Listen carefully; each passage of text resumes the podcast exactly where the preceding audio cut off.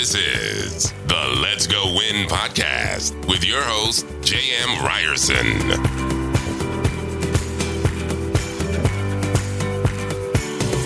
Hey, what's happening, you guys? Welcome back to the Let's Go Win podcast. You are here for a Tuesday tune-up, and we have a very special guest, somebody that has become a good friend of mine recently, and he's awesome. An experienced coach and consultant, Paul Kirch understands that success only begins with movement. Through his program, Action Over Analysis, he helps entrepreneurs and business leaders become empowered as he helps them avoid analysis paralysis. In addition, he is a certified behavioral expert, leveraging DISC and motives assessment tools to help individuals understand what drives their own behaviors and the behaviors of those around them and how to adapt to build better relationships. Paul hosted a top 10 business podcast show, Boss Academy Radio, which led to the founding of Boss Academy, an entrepreneurial accelerator platform designed to give small business leaders and entrepreneurs real business ownership success strategies, also known as Boss. This is the Boss. What's up, Paul? How you doing, brother? Hey, JM. It's great to see you, buddy. I'm doing good. It's always good to see you, man. And, I never even knew what Boss stands for because you're just this humble guy that likes to help people. At least that's been my experience. You just like to bring people together and let them flourish. So tell me a little bit about, man, how, Boss Academy Radio into Boss Academy, you do these masterminds, you're doing a lot of stuff, man. Yeah, well, and it's funny you mentioned the humble thing. I thank you for saying that. Yesterday, I went through this assessment tool from a company. They've got a product called Core Value Insights, and when the output of that report came, it showed that I was somebody that was very focused on building communities, focused on giving, not necessarily. There were certain areas that it described that I was not strong in. I'm like, oh man, that nailed me to a T. So so to tell you the story, so Boss Academy started in 2014 as a live radio show. I fell into this opportunity at a networking event, and during the Q&A, I'd kind of helped some people that the speaker was not able to help, and it opened up an opportunity because there was a general manager of a radio station there invited me to have my own show. And so I took on this radio show called Boss Academy Radio, and it was a drive time show in Dallas. It was fun, but I wasn't doing a lot of work here locally. And most of my clients were in New York or California and places like that. So I thought podcasting was the next move. So I started moving to podcasting, and in 2017 ended up on a top 10 business podcast list. But so everything was going great there, but I was dealing with some personal challenges. I was going through a divorce and had two young kids, and I had to make some hard choices. So I put the show on hold for a while. But that idea never left me, because I spent 26 years in corporate America really feeling like I never was somebody that had the experience or the knowledge to own my own company, but it was something I always wanted to do. I grew up in a small town in Nebraska, 365 people in my town. My dad taught school. My mom stayed home. We were surrounded by ranchers and people that were, there's a lot of people on welfare and things like that in my town. And I didn't have entrepreneurial examples. So there was this major fear, this major barrier of entry. But when I did start my own company in 2009, it opened up this world of opportunities. And, I found out how creative I was. I found out how much opportunity there was. And, I thought, I want to help people that feel the same way I felt. But over time, as I kept growing my business and faced those ups and downs that we all do, I thought, I want to help those people that are already doing it, but need guidance. They need support. They need a foundation around them. And over time, that's what Boss Academy became. And so we relaunched Boss Academy last year, started doing masterminds. And then now we've got an amazing community that we're building. And it's all centered around being a place where like-minded people, entrepreneurs, small business owners can flourish because they're surrounded by like-minded leaders that are moving the needle. But also we've got some amazing resources that actually help them grow their business. So it's been a fun journey, but it's been one that really started from a place where I wanted to give back and make a difference. Well, being that I've had a chance to be a part of at least a couple of Paul's, I guess that would be the mastermind segment that you were so kind to invite me to. You know, at no point was there like a sales. It was just like, hey, man, you should come check this out. And a ton of value came from it. Your approach is so not salesy. And I'm a big fan of sales. Don't get me wrong. Yeah. But your approach is so digestible. It's so approachable. How have you developed it? And I just have to imagine that other people feel the same way I do, because, man, there's a ton of value. And it's just, it's gold. It really is. And so yeah. I'm curious on your approach, brother, because I got to experience it and I immediately was like, yeah, I'll be there. And it was such a cool experience. So how did you develop that? Well, you know, I feel like, so the irony of it, if I step back, my first company was a sales coaching consulting agency. And over time, it kind of morphed into more marketing. I have a strong sales background. I was an outside sales rep. I've been a sales team leader of international teams. So I understand the sales world, but I created a program back in, maybe 2010. It was called Always Be Engaging instead of Always Be Closing. Because I feel like sales that is focused on relationships and driving engagement is where you build long-term lasting relationships. If I force somebody or if I pitch somebody to come to Boss Academy and it's not a place for them, they're A, not going to stay. They're B, not going to be engaged if they do stay. And C, they're probably not going to refer anybody to me. And I feel like if I bring people in there that want to be there, that understand it's a place where we can grow and make a difference, that's the secret. So it's, you know, it is a struggle sometimes because you want to be pitching. You want to be like, hey, you got to be a part of this. This is amazing. But if I do that, I think it sends the wrong message for the type of people we're trying to bring in. When you do such a nice job of facilitating, you have this way about you where you don't always need to be the center of attention. In fact, when you're facilitating, very little of it is you. But yet when you speak, people really pay attention, man. I watch it. You will literally watch people talk and talk and talk. And then when there's this moment, you have this really powerful way about you, even though it's not loud, it's not overbearing at all, but it's definitely that, you know, you when you speak, you want to listen.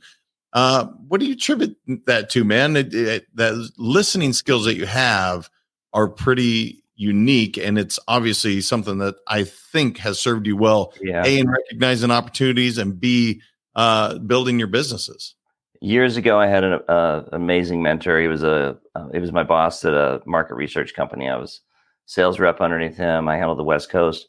He came out on a trip with me one time, and we were doing this tour of a bunch of my clients. I mean, I don't know, we must have seen 15 clients in about a 4-day time frame. And it was an amazing experience. But there was this one client that I knew there was so much opportunity. We weren't getting a lot of business from them, but I knew there was so much opportunity. They had this large project that they were doing through this international provider. And I knew if I could figure out where they were sourcing some of their work, that I could actually find a way of breaking through. And so I'd been planning this for weeks. And I was ready for this meeting. So we get in this meeting and I'm having a great conversation. I asked the right question at the right time. Afterwards, we're out in the parking lot, my boss and I standing there. And he goes, what'd you think of the meeting? I said, I thought it went really good, except I didn't really get the answers I was looking for. He goes, what do you mean? He goes, well, I asked that question I wanted and she didn't answer it. He goes, Paul, she answered it. You didn't listen. You talked right over the top of her.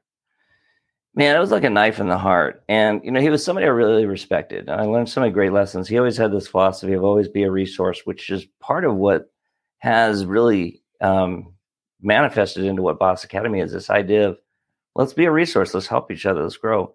But in that moment, I'm standing in that parking lot and he said, you talked right over the top of her. It was like a freight train hit me. And it made me realize that my worst attribute is sometimes I like to talk, and I still love to talk. But I need to stop and listen. If you ask a question, shut up, listen, take it in. And I think that's been something that really transformed me. It was a great gift out of something that at the moment kind of hurt a little bit. Yeah, it's actually it's a skill that it's a skill, right? Similar to as I'm interviewing you, I'm trying my very best to hear what you're saying, at the same time formulate the next question that I have. And sometimes you get lost in that, whereas especially in sales, just listen. Yeah. There is a moment where you can pause, and I promise that that question will come to you. But if you don't listen, then it would have nothing to do with what you just said.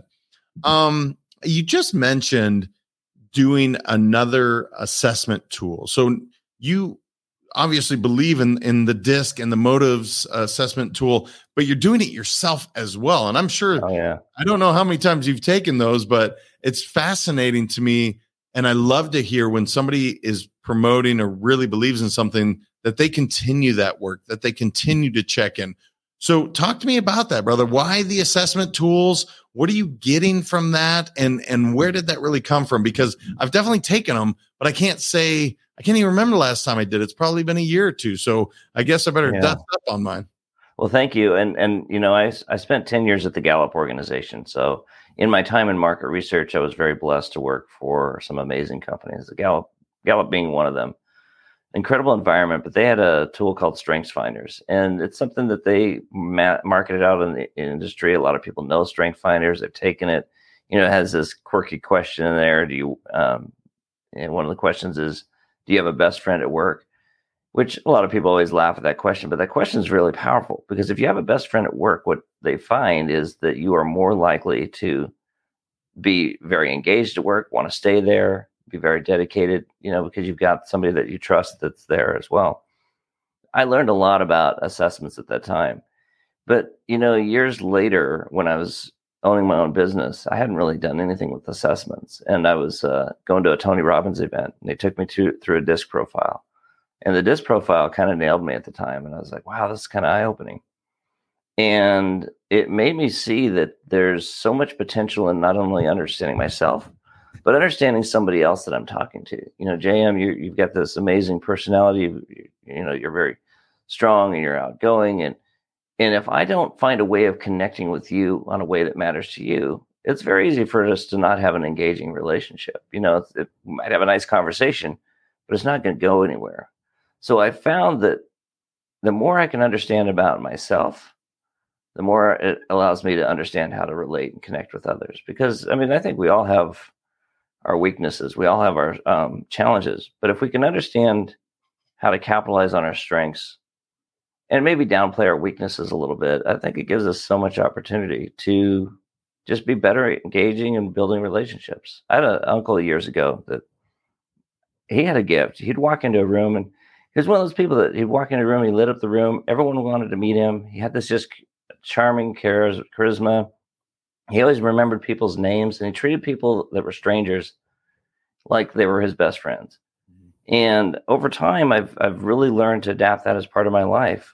That same gentleman I mentioned that I worked for, he always said, notice everything. So he always remembered people's name tags. He always called them by their names.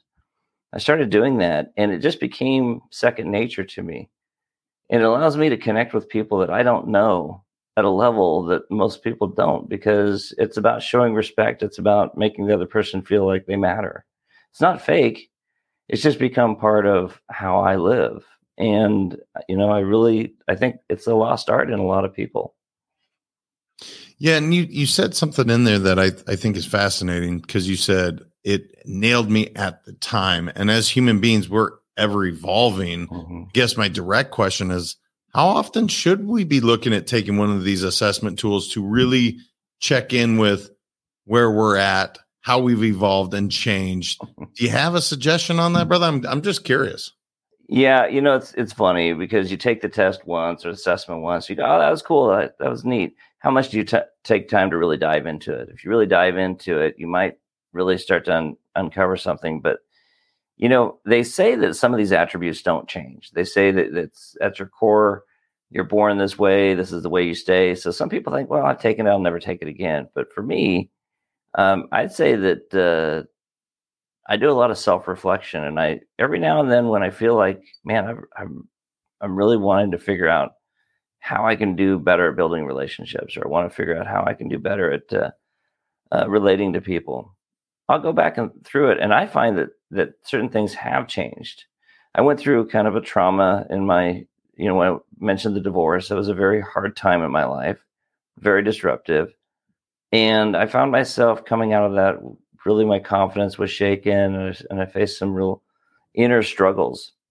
And one of the things that really helped me is somebody I was talking to does DISC certification. He teaches the courses, and he says, hey, let me take you through one of my DISCs. I had not taken DISC in years.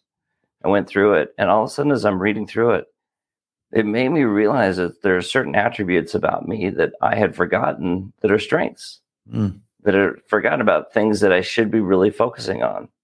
And it also made me realize that I'd done a horrible job of trying to understand the person on the other side of the screen that I'm talking to, or the other person that I'm shaking hands with. So I think for me, it's when I feel, I'd say at least once a year, you should be doing something to measure where you are.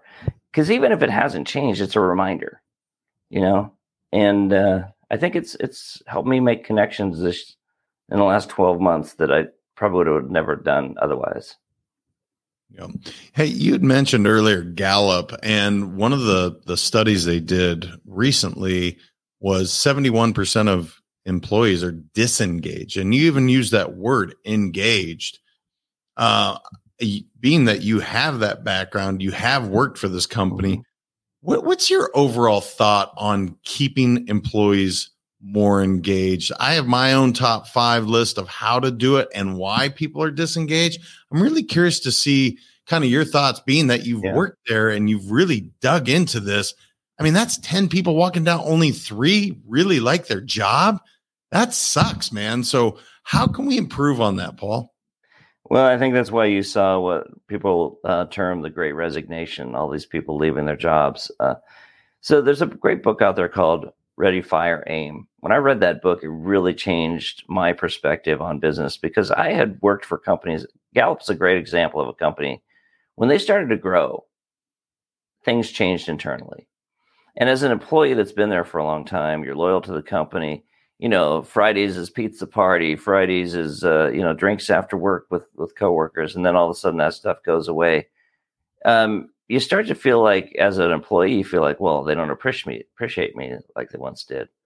But when you read Ready, Fire, Aim, you understand that as companies grow, there are things that have to happen inside that to keep that company flourishing. So in other words, if a company is very flat in terms of structure, you've got the owner, you maybe have a couple of senior managers, and then you've got your employees. And that's the way it is. There's not a lot of structure. As the company grows, all of a sudden you have to add mid-level managers. You have to add people underneath other people. This person's reporting to that person. And all of a sudden, the top level executives become very disconnected as what's really happening in the organization. And the people underneath at the bottom feel like they're very unappreciated, because all of a sudden it's like, well, we don't even know what's going on. Decisions are being made. We are not even pulled into it. So for me, I think one way to get employees engaged, and I've consulted with companies on this, is really focus on doing a better job of communicating on why decisions are being made. You don't have to pull everybody in every single decision. But why are we buying this company? Why are we making this move? What does this mean to you?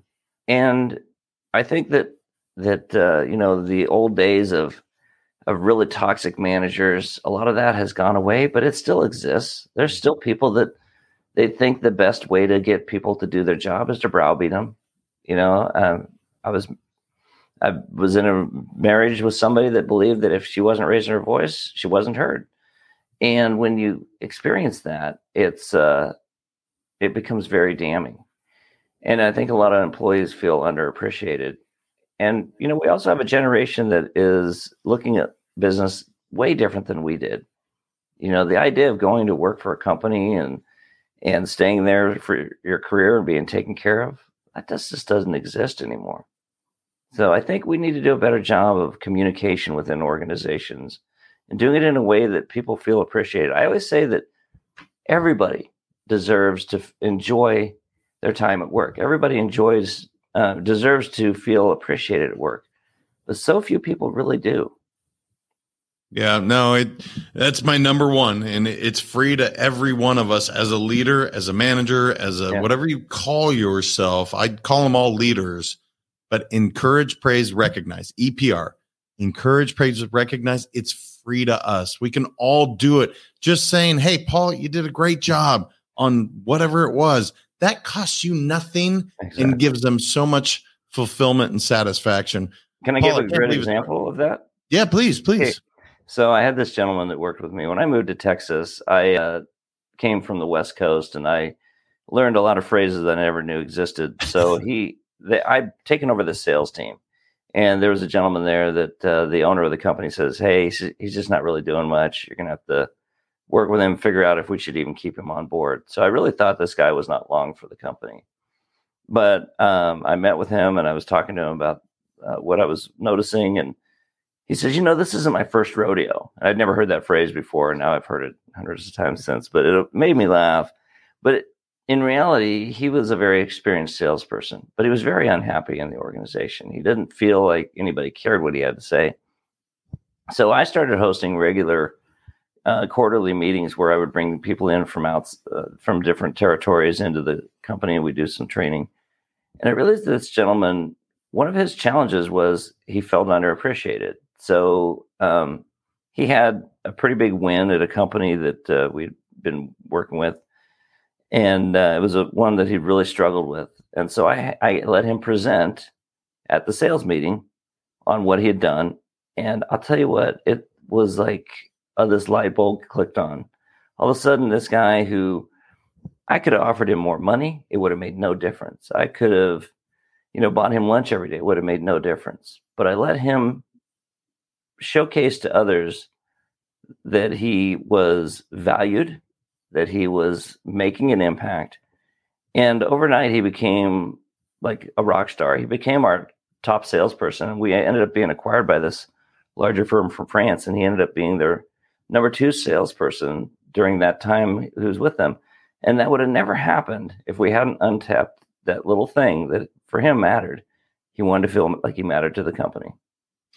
Yeah. People want to be seen, heard, and appreciated. It's such a simple yet profound thing. Brother, I would love for people to be able to connect with you. You and I could chat. We've done it before for long periods of time.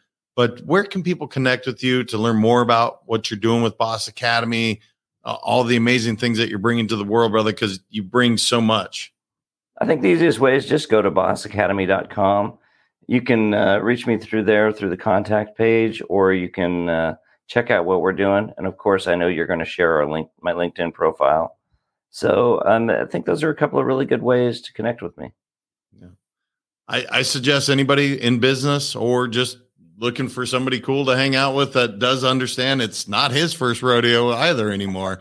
No, Paul is an awesome dude, brother. You're just such a cool way about you, man. I don't know if everybody from your town of Nebraska of 365 is this cool, but you certainly are, man. And I definitely appreciate it. So thank you so much for being here and sharing your wisdom. Thank you, my friend. It's always a pleasure being with you. And I thank you for having me on. It's truly my pleasure. You guys, he does a cool mastermind. He's done so many things, and he can lift you up in ways. And again, he's not overbearing. He's just like the nicest dude. And he's so knowledgeable. So, don't ask my kids that same question though. So, don't get their input on it. Oh, I'm sure they dads can't know anything. You don't know shit. That's the problem to them. Well, but no. I did tell my kids just recently, I said, there was a time when you guys thought I knew everything. Now you think I know nothing, but I love them anyway. Yeah. That love will never go away. And someday they'll realize, hey, Dad was pretty smart. I've gone through the same thing, as I'm sure Absolutely. You did. All right, you guys, until next time, make sure to share this, get it out to the world. People need to hear about Boss Academy, about Paul. Let's keep growing. Let's go win. I appreciate you all, and we'll talk to you next time. Thank you so much for listening. If this content is delivering value to you, please make sure to subscribe, rate, and review us. That helps us build this community, and that is what we are all about. Building this community as big as we can, helping as many people as we can, and deliver as much value as possible. Be sure to head over to letsgowinpodcast.com for information on my coaching courses, and make sure to follow us on Facebook, Instagram, and LinkedIn at Let's Go Win 365.